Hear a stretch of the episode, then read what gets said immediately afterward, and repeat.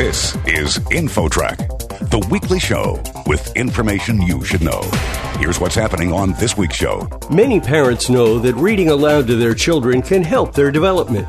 But recent research shows that reading aloud can also triple a child's resilience at school particularly those kids who have suffered maltreatment or neglect. I think we have this idea that it's only when someone's a teenager and perhaps they're self harming that, oh, yes, they're struggling, but actually, a one, two, three, four year old child can be struggling. Then, living in a noisy environment can be irritating, but it can also impact your health, even increasing the odds of having a heart attack. Every five decibels increase in noise there is a linear correlation with the number of heart attacks and strokes. Those two stories and more are coming your way on this week's InfoTrack. The show begins right after this.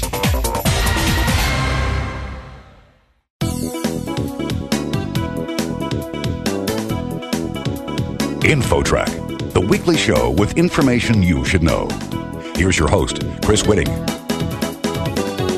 When a parent reads aloud to their young child, it can be a bonding experience, and recent research shows it can also triple a child's resilience at school, particularly those kids who have suffered maltreatment or neglect. Here with the details, InfoTrack's Roy Mackey. Roy? Thank you, Chris. Our guest is Professor Leonie Segal from the University of South Australia, and she was the lead author of the study. Professor, numerous studies have found that the pandemic years had a profoundly damaging effect on early childhood education, but your study specifically looked at children who have been victims of abuse, and you found one thing that can make a measurable difference. Tell us what that step is. So, in this study, we looked at children who'd had a abuse history, i.e., sort of physical, sexual, emotional abuse or neglect, and children who had been read to at home, they did much better at the start of school. So we looked at developmentally in terms of social and emotional and physical development at the start of school. And the children with an abuse history who had been read to at home were three times more likely to actually be doing well, and the children who hadn't been read to at home tended to be doing very poorly across all of these domains. Why do you think reading aloud has such huge benefits? I think there's a few things going on there. So, particularly in households which are struggling to provide a nurturing environment for their children, often children aren't getting the words that they need for their brains to develop. So, often they're perhaps just being yelled at or not engaged with in a way that they can actually listen and regulate. So, just even sitting down with a parent who is taking the time to focus on that child in a calm way. So it's a combination of the attention the parent's giving, sitting down in a calm and pleasant way. So it's a pleasant interaction and just the words themselves. Vocabulary is important. We know that children who have more words are tending to do better. It just helps stimulate the brain. Tell us a little bit more about this study in general, the ages involved, and the sorts of children you studied, and so forth. We basically used data in South Australia, which is a state in Australia of about 1.7 million people. We had data on children born from 1986 through to 2017, so there were over 600,000 persons in our study. And what we did was we had data linked, so we actually knew their full child protection history, so we knew if they were involved with child protection services. And we also had what they call the Australian Early Development Census record, which is implemented at start of school, so when the children are aged between five and six, and that covers a whole range of, as I said, social, emotional, behavioural domains. It, you know, it includes questions like whether the child takes responsibility for their actions, whether they look after other children, as well as some physical development and questions and how well they can sort of self regulate these sorts of questions. So then we um, looked at all of that data to see whether children with that child abuse history, whether they were doing worse than other children, but also we found that the outcomes for those children varied quite a bit, and we're trying to look at were there any factors that vary that could be changed. And really, the only one that came through was reading to the child at home. And the other thing is, when we looked at that, that was we adjusted for uh, where the sort of socioeconomic status. We adjusted for mother's age. We adjusted for all sorts of other factors, and reading to that child at home still came through as important. The other thing that's important is that boys were generally doing much, much worse than girls. So I think we need to really pay particular attention to our boys and particularly ensure that they're getting the sort of the positive stimulation they need because if they start school behind, then often it's very difficult for them ever to catch up. Our guest on InfoTrack is Professor Leonie Segal from the University of South Australia, and she was the lead author of a study that was examining the value of reading to help children who have been the victims of neglect and abuse. Did you find a magic number in terms of how much reading is enough to make a measurable difference? We didn't have that information. But I think what's interesting is that the effect came up so large that it would suggest it's not necessarily that critical in terms of how much. You mentioned that boys in particular are at risk. Does reading make even a bigger difference for boys, or is it kind of an equal between boys and girls? What did you find there? We did look at boys and girls separately, and essentially the very similar, slightly better. So, I mean, with girls, they were three times as likely to be resilient, and with boys, 3.3 times as likely to be resilient. So, very similar. So, it's, it's really useful for boys and girls.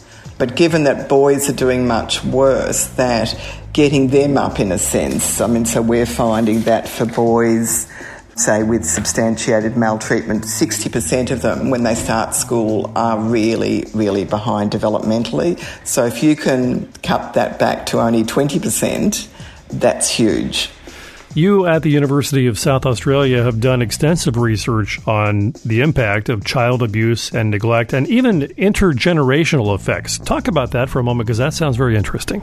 It's extraordinarily interesting because we've got this data set that goes through from 1986 through to 2017.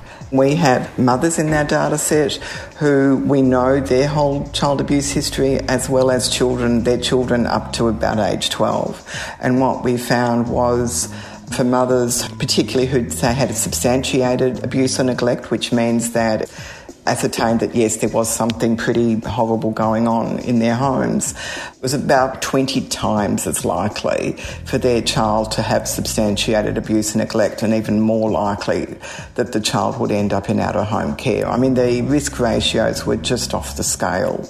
And part of what that's telling us is that children with abuse and neglect history, there's a lot of damage that happens to their brains and even just the way they understand relationship and we're not actually working with them therapeutically. So by the time they're in their late teens, early 20s, mid 20s having children, they've actually not been healed, they've not been therapeutically helped, so that they're still stuck in these quite traumatised patterns, which means they struggle to nurture their own children.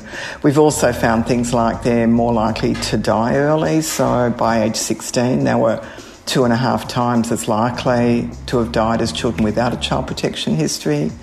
And even if they reach 16 by the time they're 32, again, they're over twice as likely to die before they hit age 32. So, in terms of mental health, I mean, we just find their mental health is so much worse. So, the outcomes are very disturbing, and I think it's an issue across the world. And I think really part of the issue is we need to work with quite young children in terms of their mental health. I think we have this idea that it's only when someone's a teenager and perhaps they're self harming that, oh, yes, they're struggling, but actually, a one, two, three, four year old child can be struggling any early childhood teacher will tell you that. They can pick out the toddlers that are really struggling. We need to have more services available then.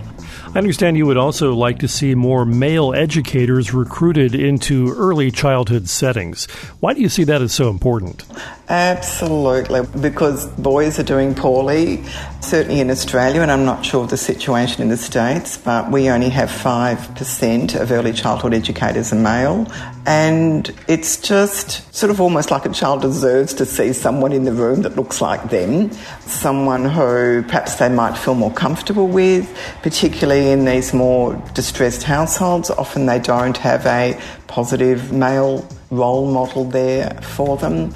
I mean, we expect in all sorts of other spheres that we want to get more women into the sciences, but I think we're very slow to think about, well, actually, we need to get men into female dominated areas. It's actually very important for our boys. I think often a bloke will have a better understanding of what it's like to be this boy that's acting out or can't control their emotions and behaviours in a way that perhaps sometimes the female teachers won't understand. And I think even just to get the dads into the classroom, if we had more male teachers there, perhaps the dads would be more comfortable. And it's important to actually start involving dads more in sort of more nurturing activities with their boys. Professor, we're nearly out of time, but do you have any final words of advice for parents in terms of perhaps finding more time to read to any child? Absolutely. And actually, it doesn't even have to be reading. You can sit down and tell a story. You know, just sitting down with a child, using words, engaging in a way that's a fun, pleasant, enjoyable interaction. You know, just even 15 minutes when you're taking the child to bed, yeah, make sure you read to that child. Professor Leonie Segal from the University of South Australia, thank you very much for joining us today. My pleasure. And for InfoTrack, I'm Roy Mackey. Next, can too much noise trigger a heart attack? That story coming up. You're listening to InfoTrack. More after this.